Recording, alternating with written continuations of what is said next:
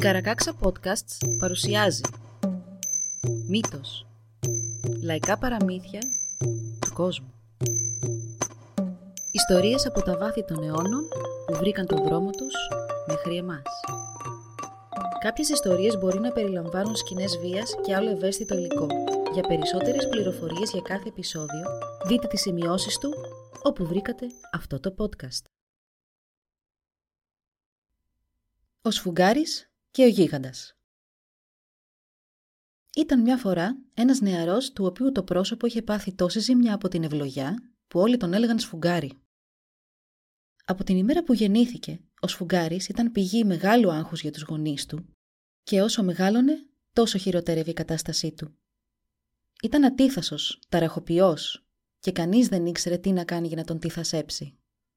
Ούτε τα μαθήματά του διάβαζε, μα ούτε και σε δουλειά έμενε για πάνω από μία μέρα. Το μόνο που τον ένοιαζε ήταν να τρώει κάπαρι και να κάνει φάρσες στους συγχωριανούς του. Μια μέρα, οι απελπισμένοι γονείς ζήτησαν βοήθεια από τον καλό τους φίλο τον νεοκόρο του χωριού, που συχνά έρχονταν σπίτι τους να καπνίσει την πίπα του και να τα πει με τον πατέρα του σφουγγάρι. Μην ανησυχείτε, φίλοι μου, τους είπε ο νεοκόρος. Ξέρω από νεαρούς με τη συμπεριφορά του γιού σας και σας εγγυώμαι ότι είναι εύκολο να τους κάνει κανείς καλά, αρκεί να ξέρει πώς. Αφήστε το σε μένα. Αυτό που του χρειάζεται για να συνέλθει είναι να τρομάξει για τα καλά. Θα το αναλάβω εγώ. Ω εδώ όλα καλά. Οι γονείς τους Σφουγγάρι, άλλο που δεν ήθελαν να βρεθεί μια λύση για να ερεμήσει πια ο ανεξέλεγκτος γιος τους, και έτσι ο νεοκόρος έβαλε το σχέδιό του σε δράση. Το ίδιο βράδυ κιόλας, άσπρισε το πρόσωπό του με αλεύρι, φόρεσε ένα άσπρο σεντόνι και περίμενε πίσω από ένα δέντρο στην άκρη ενός δρόμου από όπου ήξερε ότι θα περνούσε αργότερα ο σφουγγάρης. Το φεγγάρι ήταν στα σκοτεινά του και το μέρος όπου είχε στήσει καρτέριο νεοκόρος πολύ απομονωμένο. Περίμενε και περίμενε, ώσπου άκουσε τον σφουγγάρι να πλησιάζει σφυρίζοντας ανέμελα. Τότε πετάχτηκε ξαφνικά μπροστά του κουνώντας τα χέρια του απειλητικά. «Γεια, ποιος είσαι εσύ» τον ρώτησε ο σφουγγάρης. Ο νεοκόρος προσπάθησε να βγάλει έναν απόκοσμο ήχο. «Τι τρέχει, είσαι άρρωστος» Αν δεν έχεις σκοπό να μου απαντήσεις, τότε κάνε πέρα γιατί βιάζομαι, του είπε βαριεστημένο ο νεαρός. Ο νεοκόρος μούγκρισε ξανά και ξανακούνησε τα χέρια του. Έλα τώρα, φώναξε σφουγγάρης. Δεν θα τη βγάλουμε εδώ όλο το βράδυ. Πες μου τι θες να πάω κι εγώ στη δουλειά μου. Μην παίρνοντας απάντηση από τη λευκή φιγούρα και εμφανώς ενοχλημένος, ο σφουγγάρης κατέβασε ένα κλαδί που κρατούσε στο κεφάλι της φιγούρας. Ο νεοκόρος έπεσε στο έδαφος ανέστητος και ο σφουγγάρης, αφού τον κοίταξε καλά-καλά και τον αναγνώρισε μέσα από όλο αυτό το αλεύρι, συνέχισε το δρόμο του, σφυρίζοντας σαν και πριν. Σαν έφτασε σπίτι, οι γονείς του τον κοίταξαν ανήσυχοι. Αναρωτιόνταν πώς να είχε πάει το σχέδιο του φίλου τους του νεοκόρου, αν και ο γιος τους δεν φαινόταν καθόλου φοβισμένος. Κάθε άλλο. Έκατσε στο τραπέζι και άρχισε να τρώει το φαγητό του όλο όρεξη. Καθώς μασούσε το κρεμμύδι του, είπε στους γονείς του. «Μου συνέβη κάτι πολύ αστείο νωρίτερα. Καθώς περνούσα απ' έξω από το νεκροταφείο, εμφανίστηκε μπροστά μου μια λευκή φιγούρα». «Μια λευκή φιγούρα» ψέλισε ο πατέρας του. «Αυτό είναι τρομερό. Και τι έκανες» «Τι έκανα» απάντησε ο σφουγγάρης γελώντας. «Του κοπάνισα μια στο κεφάλι με το ρόπαλό μου. Σοριάστηκε σαν τσούνι και πιστεύω ότι δεν θα ξαναδοκιμάσει να τρομάξει περαστικούς από εδώ και μπρος. «Αχ, αχάριστο παιδί», φώναξε ο πατέρας του και σηκώθηκε από τη θέση του. «Αυτός που χτύπησες ήταν ο καλός μου φίλος, ο Γιάν. Το καλό που σου θέλω να μην τον σκότωσες». «Και να τον σκότωσα αυτός φταίει. Δεν έπρεπε να μου κάνει τέτοια πλάκα». Αλλά ο πατέρας του φώναξε και τον μάλωσε τόσο που ο σφουγγάρης βαρέθηκε μετά από λίγο και πήγε στο κρεβάτι του μουρμουρίζοντας δεν θα το ανεχτώ αυτό άλλο, είπε ο Σφουγγάρη στον εαυτό του. Αφού κανείς δεν με σέβεται σε αυτό το χωριό, και εγώ θα φύγω να αναζητήσω την τύχη μου αλλού, και ας τα βγάλουν πέρα μόνοι τους. Το επόμενο πρωί, ο Σφουγγάρη έβαλε στο δισάκι του μια φρατζόλα ψωμί και ένα κομμάτι τυρί και, χωρίς να πει σε κανέναν ότι έφευγε, ξεκίνησε το ταξίδι του προς το άγνωστο. Μαζί του πήρε και ένα σπουργίτη που είχε εκπαιδεύσει από τότε που βγήκε από το αυγό του. Αφού περπάτησε αρκετά, βρέθηκε μπροστά σε ένα πυκνό δάσος και, κουρασμένος, έκατσε στον κορμό ενός πεσμένου δέντρου να ξεκουραστεί. Σε αυτό το δάσος όμως ζούσε ένας γίγαντας, ένα πλάσμα πιο τρομερό από όσο μπορούσε να φανταστεί κανείς. Από το κούτελό του έβγαιναν δύο κέρατα. Τα χαρακτηριστικά του προσώπου του περισσότερο θύμιζαν αυτά ενός κτίνους παρά ανθρώπου και τα νύχια του ήταν γαμψά. Ο γίγαντας περνιόταν για αφέντης ολάκερη του δάσους και τιμωρούσε όποιον καταπατούσε την περιοχή του. Έτσι, σαν είδε τον σφουγγάρι, θύμωσε πολύ και ξερίζωσε ένα δέντρο να το χρησιμοποιήσει για ρόπαλο. Πλησίασε τον νεαρό, ο οποίος καθόταν με τα μάτια του κλειστά και τον χτύπησε στον ώμο. Αλλά ο σφουγγάρης δεν κοιμόταν, παρά ήταν προσεκτικός για να αποκοιμηθεί σε ένα τόσο άγνωστο περιβάλλον. Για την ακρίβεια, είχε δει τον γίγαντα πριν τον δει εκείνος και υπολόγισε ότι ο μόνος τρόπος να του ξεφύγει ήταν να μείνει ήρεμος και έτοιμος. Όταν ο γίγαντας τον χτύπησε, εκείνος άνοιξε τα μάτια του τεμπέλικα και είπε χασμουριώντας «Αυτές οι αναθεματισμένες μύγες δεν σ' αφήνουν να κοιμηθείς με την ησυχία σου». «Θα κοιμηθείς για πάντα σε μια στιγμή», μουρμούρισε ενοχλημένος ο γίγαντας από την αδιαφορία του σφουγγάρι. «Για να δούμε αν σ' αρέσει αυτό». Και χτύπησε τον σφουγγάρι στον άλλο ώμο με διπλάσια δύναμη. «Να τις πάλι, με τσιμπάνε», είπε ο σφουγγάρης σκουπίζοντας τον ώμο του σαν να έδιωχνε σκόνη. «Τσιμπάνε πιο δυνατά από αυτή τη μεριά τώρα. Νομίζω ήρθε η ώρα να φεύγω». Και σηκώθηκε να φύγει, αλλά σταμάτησε έκπληκτος, προσποιούμενος ότι έβλεπε για πρώτη φορά τον γίγαντα. «Α, ώστε εσύ ήσουν. Γιατί με γαργαλάς ενώ προσπαθώ να κοιμηθώ; Αν δεν ήμουν καλός άνθρωπος, θα σε είχα καριδώσει τώρα». «Θα πρόσεχα τα λόγια μου στη θέση σου», είπε θυμωμένο ο γίγαντας. «Έχω τη δύναμη είκοσι ανδρών και θα μπορούσα να σε λιώσω στα χέρια μου σαν μίγα». «Χμ», είπε ο Σφουγγάρης. «Τα λόγια είναι εύκολα. Δεν αντιλέγω πως θα μπορούσες να σκοτώσεις ολόκληρη δημιουργία με ένα σουφίσιμα. Αλλά μόνο λες ότι είναι εύκολο, ενώ εγώ θέλω απόδειξη της δύναμής σου. «Απόδειξη» ούρλιαξε ο γίγαντας. «Κοίτα αυτό! Θα πετάξω μια πέτρα στον αέρα και θα κάνει ένα τέταρτο της ώρας να κατέβει». Και με αυτό ο γίγαντας σήκωσε ένα βράχο από το έδαφος και τον πέταξε ψηλά. Όντως πέρασε πάνω από ένα τέταρτο της ώρας μέχρι να πέσει στα πόδια τους. «Μπορείς εσύ να κάνεις κάτι τέτοιο» ρώτησε ο γίγαντας περήφανα. «Το πιο εύκολο», απάντησε ο σφουγγάρης. «Θα πετάξω μια πέτρα τόσο ψηλά που δεν θα κατέβει καθόλου». Ο σφουγγάρης τότε έσκυψε, σήκωσε ένα βότσαλο και το έδειξε στον γίγαντα. Επιδέξια όμως, πρόλαβε και αντάλλαξε το βότσαλο με το σπουργίτι, χωρίς να το πάρει χαμπάρι ο γίγαντας, ο οποίος δεν είχε και πολύ καλή όραση και, κακά τα ψέματα, δεν ήταν και πολύ έξυπνος. «Ένα, δύο, τρία», φώναξε Σφουγγάρης και πέταξε το σπουργίτι στον αέρα, το οποίο βέβαια δεν κατέβηκε ποτέ. «Μπα, μπα», είπε ο γίγαντας. «Πρώτη μου φορά βλέπω κάτι τέτοιο». «Είσαι καλός στο να πετάς πετραδάκια ψηλά, αλλά μπορείς να κάνεις αυτό». Και ο γίγαντας σήκωσε μια άλλη μεγάλη πέτρα, την πίεσε ανάμεσα στα χέρια του μέχρι που έγινε σκόνη. «Ναι, φαίνεται δύσκολο», είπε ο Σφουγγάρης αλλά νομίζω ότι μπορώ να κάνω κάτι ακόμη καλύτερο. Ο κάθε τυχαίος μπορεί να κάνει σκόνη μια πέτρα αν είναι αρκετά δυνατός. Αλλά θέλεις στα αλήθεια δεξιότητα για να βγάλει κανείς το ζουμί από μια πέτρα. Κοίτα εδώ. Και ο Σφουγγάρης έβγαλε στα γρήγορα ένα κομμάτι τυρί από το δισάκι του και το έσφιξε μέσα στην παλάμη του, μέχρι που ζουμιά άρχισαν να τρέχουν ανάμεσα στα δάχτυλά του. «Θαυμάσιο», είπε εντυπωσιασμένος ο γίγαντας. Παραδέχομαι την ήττα μου. Έλα, ας συνεταιριστούμε. Πού θα βρεθούν δυο όμοιοι μας σε όλον τον κόσμο; Σύμφωνοι, απάντησε ο Σφουγγάρης. Αλλά τι θα κάνουμε; Χαίρομαι που ρώτησες. Ο βασιλιάς αυτού του τόπου έχει τάξει το χέρι της κόρης του και μια μεγάλη περιουσία σε όποιον καταφέρει να σκοτώσει τρία κτίνη που του ρημάζουν το βασίλειο. Μου φαίνεται πως οι δυο μας θα μπορέσουμε να φέρουμε αυτή την αποστολή εις πέρας εσύ με την εξυπνάδα σου μπορείς να παγιδεύσεις τα κτίνη και εγώ με τη δύναμή μου μπορώ να τα σκοτώσω. Μετά θα μοιραστούμε την αμοιβή. Τα συμφωνήσανε λοιπόν και χωρίς να χάσουν καιρό ξεκίνησαν για το παλάτι του βασιλιά. Σαν έφτασαν, του έστειλαν έτοιμα για ακρόαση. «Θέλετε τώρα να πιστέψω», είπε ο βασιλιάς αφού άκουσε την ιστορία του γίγαντα, «ότι μπορείς να αντιμετωπίσεις αυτά τα τρομερά τέρατα με τη βοήθεια αυτού του σημαδεμένου τυποτένιου» «Όχι τόσο δυνατά μεγαλειότατε», ψιθύρισε ο γίγαντας. «Ο φίλος μου είναι λίγο ευαίσθητος με την εμφάνισή του και αν σας ακούσει να λέτε τέτοια λόγια, σίγουρα θα γκρεμίσει ολάκερο το παλάτι σας». «Τι μου λες», είπε ψιθυριστά και ο βασιλιάς, κοιτάζοντας ανήσυχα τώρα τον μικροκαμωμένο νεαρό. «Δοκιμάστε την τύχη σας λοιπόν. Τα τρία κτίνη είναι μία αρκούδα, ένας μονόκερος και ένας αγριόχειρος και κρύβονται σε ένα δάσος εδώ κοντά.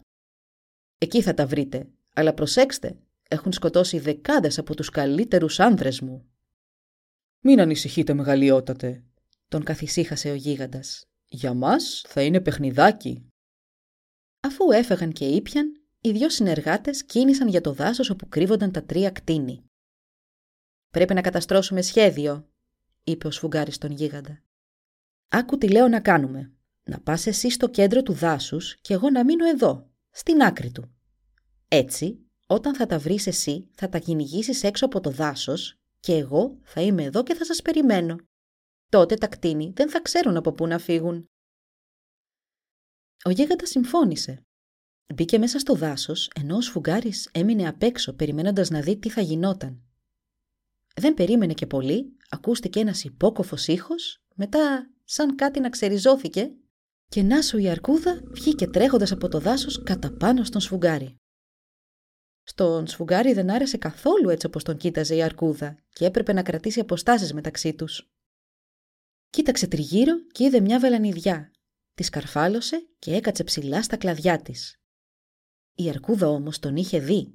Σηκώθηκε στα πίσω πόδια της, έβγαλε έναν βρυχυθμό και πήγε κατευθείαν στη βελανιδιά, την οποία και άρχισε να σκαρφαλώνει. Λίγο ακόμα και θα τον είχε φτάσει. Τότε ο σφουγγάρης είδε ότι η βελανιδιά είχε μια κουφάλα. Χώθηκε μέσα και οδηγήθηκε κάτω και έξω από το δέντρο. Η αρκούδα τον ακολούθησε στην κουφάλα, αλλά το άνοιγμα για να βγει έξω ήταν πολύ μικρό για αυτήν και έτσι έμεινε εγκλωβισμένη μέσα στη βελανιδιά, με τις φωνές της να αντιλαλούν σε ολόκληρο το δάσος. Αμέσως μετά φάνηκε και ο γίγαντας, που βγήκε τρέχοντας από το δάσος. Είδες την αρκούδα σφουγγάρι; Την κυνήγησα προς το μέρος σου. Μην ανησυχείς, την έκλεισε εκεί μέσα να είναι ασφαλής, είπε ηρωνικά ο σφουγγάρη. Ο γίγαντας τότε έτρεξε προς το δέντρο και με μια ροπαλιά ξεφορτώθηκε την αρκούδα για πάντα. Την τράβηξε από την κουφάλα και τη φόρτωσε στους ώμους του. Οι δυο τους επέστρεψαν στο παλάτι και στο δρόμο συγχαίρονταν ο ένας τον άλλον για την επιτυχία τους. Τους έμενε τώρα ο μονόκερος και ο αγριόχειρος. Την επόμενη μέρα, ο γίγαντας ξαναμπήκε στο δάσος και, μιας και το σχέδιό τους ήταν επιτυχές, είπαν να το επαναλάβουν. Ο γίγαντας θα πήγαινε να βρει τον μονόκερο και θα τον κυνηγούσε έξω από το δάσος, ενώ ο σφουγγάρης θα τους περίμενε στην άκρη του. Αυτή τη φορά πέρασε λίγη παραπάνω ώρα και ο σφουγγάρης, ακουμπισμένος στη βελανιδιά, κόντεψε να αποκοιμηθεί. Τότε ακούστηκαν οπλές να πλησιάζουν από τη μεριά του δάσους και σύντομα εμφανίστηκε μπροστά του ο μονόκερος που, βλέποντας τον σφουγγάρι, το επιτέθηκε αμέσως, βγάζοντας φωτιές από τα ρουθούνια του. Τόση ήταν η φόρα του που δεν πρόλαβε να σταματήσει και το κέρας του καρφώθηκε στο κέντρο της βελανιδιάς. Πάλεψε και κλώτσισε εξοργισμένος, αλλά μάταια προσπάθησε να ελευθερωθεί.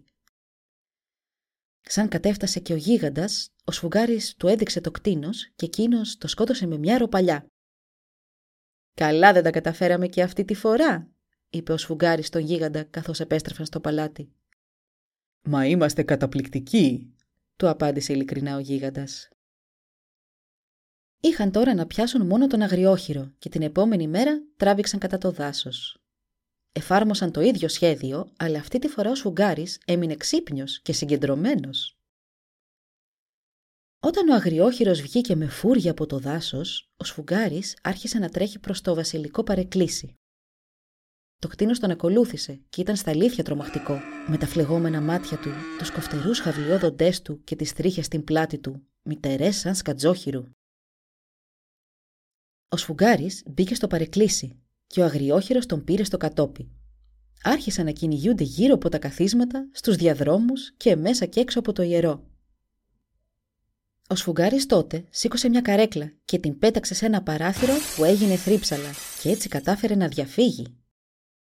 Ο αγριόχειρος έμενε να κοιτά μπερδεμένο στο σπασμένο τζάμι και έτσι ο Σφουγγάρης πρόλαβε να γυρίσει στο μπροστινό μέρος του κτηρίου και να κλειδαμπαρώσει τον αγριόχειρο μέσα στο παρεκκλήσι. Έσπασε ακόμη δύο τζάμια και βάλθηκε να περιμένει ακουμπισμένος στον τοίχο του παρεκκλησιού, λιμάροντας τα νύχια του. Σύντομα έφτασε και ο γίγαντας. Πού είναι ο αγριόχειρος, τον άφησες να μας ξεφύγει, είπε λαχανιασμένος από το τρέξιμο. Ηρέμησε, του απάντησε ο Σφουγγάρης. Είναι εκεί μέσα, ασφαλής. Δεν είχα που να τον βάλω και έτσι τον πέταξα μέσα από το παράθυρο. Μα τι θαυμάσιος νεαρός που είσαι, είπε ο γίγαντας ευχαριστημένος. Σκαρφάλωσε μέσα στο παρεκκλήσι από το σπασμένο παράθυρο και σκότωσε τον αγριόχειρο με μία ροπαλιά. Τον φόρτωσε στην πλάτη του και πήρε τον δρόμο για το παλάτι μαζί με το σφουγγάρι. Στο δρόμο ο γίγαντας κουράστηκε, μιας και το κτίνος ήταν θεόρατο και είπε να κάτσει να ξεκουραστεί για λίγο. «Δεν είναι ότι δεν μπορώ να το πάω μέχρι το παλάτι», είπε ο γίγαντας σκουπίζοντας τον υδρότα από το μέτωπό του. «Αλλά θα μπορούσες και εσύ να το κουβαλήσεις για λίγο». «Α, όχι», είπε ενοχλημένος ο σφουγγάρης. Η συμφωνία μας ήταν να εχμαλωτήσω το κτίνος και αυτό το έκανα. Δεν θα κάνω κάτι άλλο. Έτσι ο γίγαντας πάλεψε να κρατήσει τον αγριόχειρο στους ώμους του μέχρι το παλάτι, αγκομαχώντας κάθε λίγο. Ενώ ο σφουγγάρης περπατούσε χαμογελαστός και ανάλαφρος, κρυφογελώντας που είχε αποφύγει τέτοια αγκαρία. Σαν έφτασαν στο παλάτι, παρουσίασαν και το τελευταίο κτίνο στο βασιλιά και ζήτησαν την αμοιβή τους. Τότε όμως παρουσιάστηκε μια δυσκολία. Η περιουσία μπορούσε να μοιραστεί, αλλά η πριγκίπισσα όχι. «Εγώ πρέπει να την πάρω», είπε ο γίγαντας, «αφού εγώ σκότωσα και τα τρία κτίνη». «Κάθε άλλο», διαφώνησε ο Σφουγγάρης. «Δική μου γυναίκα πρέπει να γίνει, αφού εγώ τα έπιασα». «Αν δεν τα είχα σκοτώσει εγώ, τι κι αν τα είχες εχμάλωτα», είπε ο γίγαντας.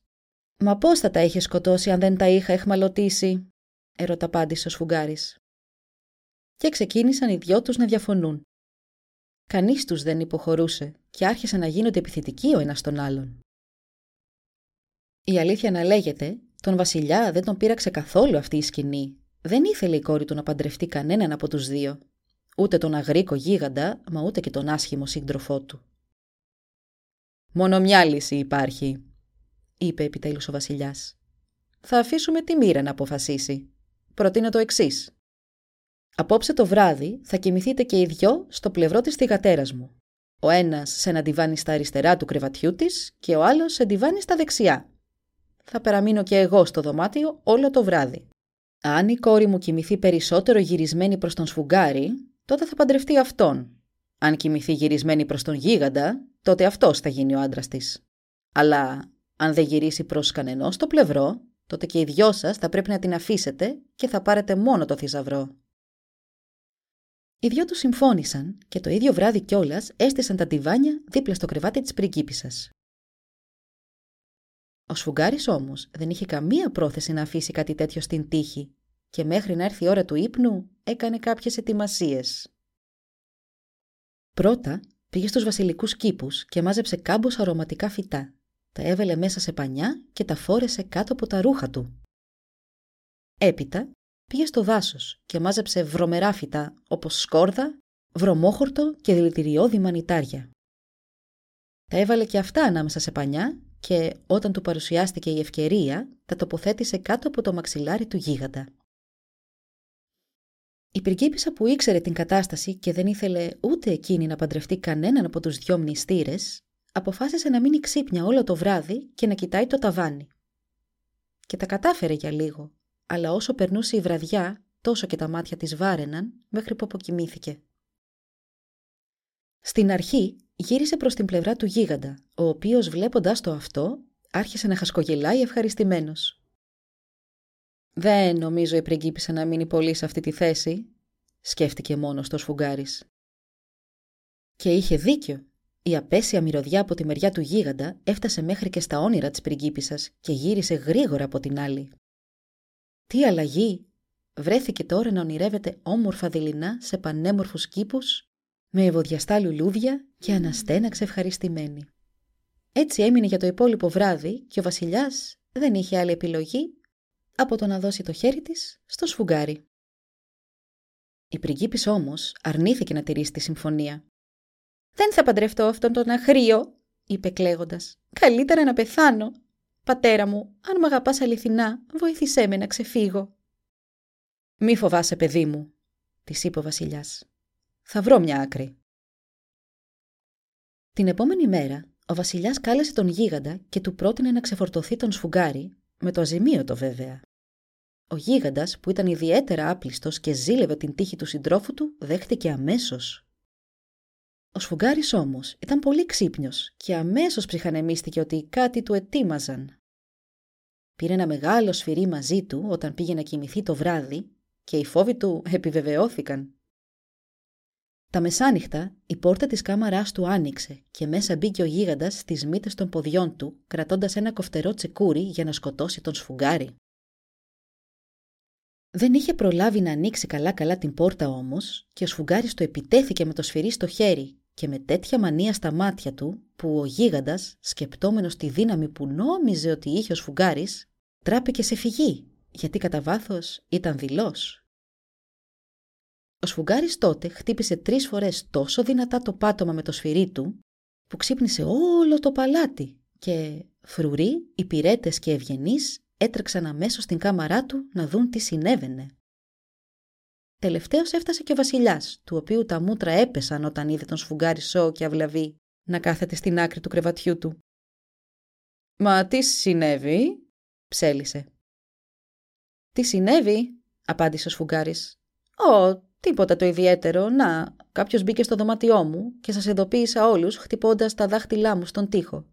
Είστε τυχεροί που δεν χτύπησα τη χρωθιά μου, γιατί τότε το παλάτι θα είχε γκρεμιστεί. Όλοι χλώμιασαν σαν το άκουσαν αυτό και ο βασιλιάς διαβεβαίωσε αμέσως τον σφουγγάρι πως ήταν πάντα με το μέρος του.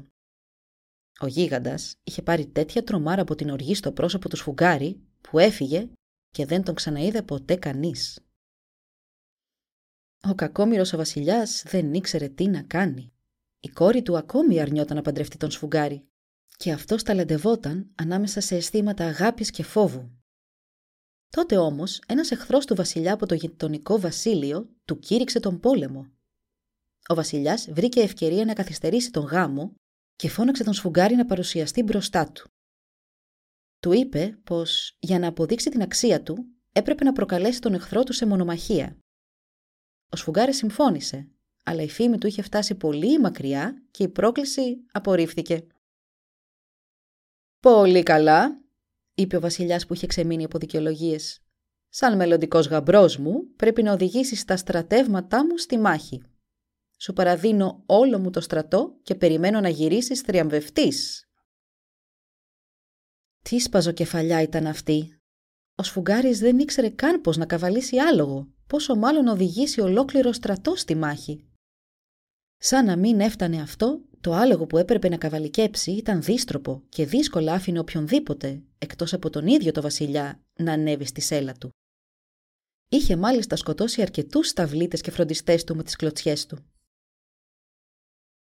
Ο Σφουγγάρης έδωσε εντολή να μεταφερθεί το άλογο στα σύνορα της χώρας και να το δέσουν σε ένα δέντρο.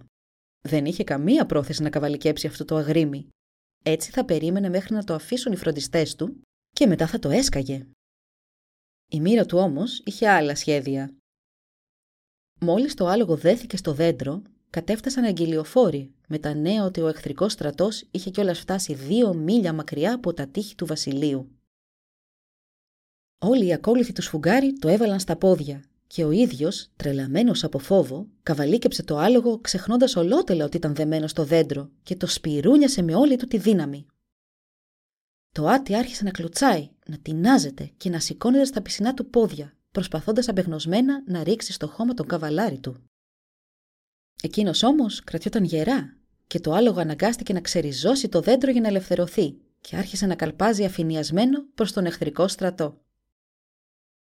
Έτοιμος να πέσει από τη σέλα του, τρέχοντας με αυτή την ταχύτητα, ο σφουγγάρης τεντώθηκε να πιάσει τα κλαδιά του δέντρου, κρέμονταν στο πλάι και πηγαινοερχόταν βίαια.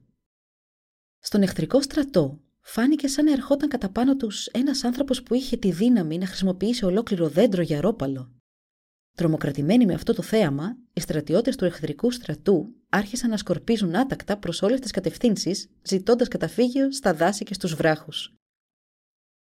Ο Σφουγγάρης, θέλοντας και εμείς, συνέχισε καβάλα στο άλογο την ξέφρενη πορεία του, έφτασε στην κατασκήνωση του εχθρού και εκεί το άλογο σταμάτησε απότομα.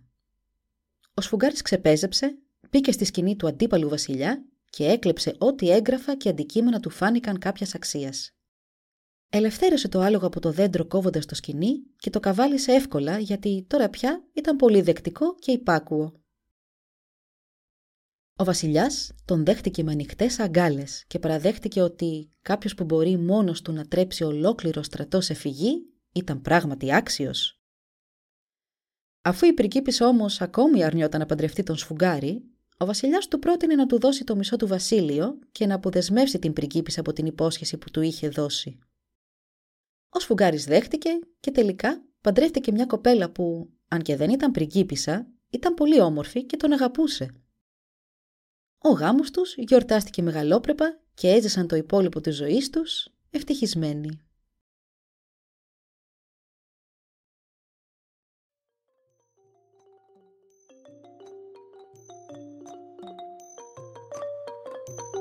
Εδώ λοιπόν η ιστορία μας έλαβε τέλος. Αν θέλετε να μας επισκεφτείτε και να μάθετε περισσότερα για εμάς, παρακαλώ πηγαίνετε στη σελίδα Σα Σας ευχαριστούμε που μας παρακολουθήσατε. Γεια σας!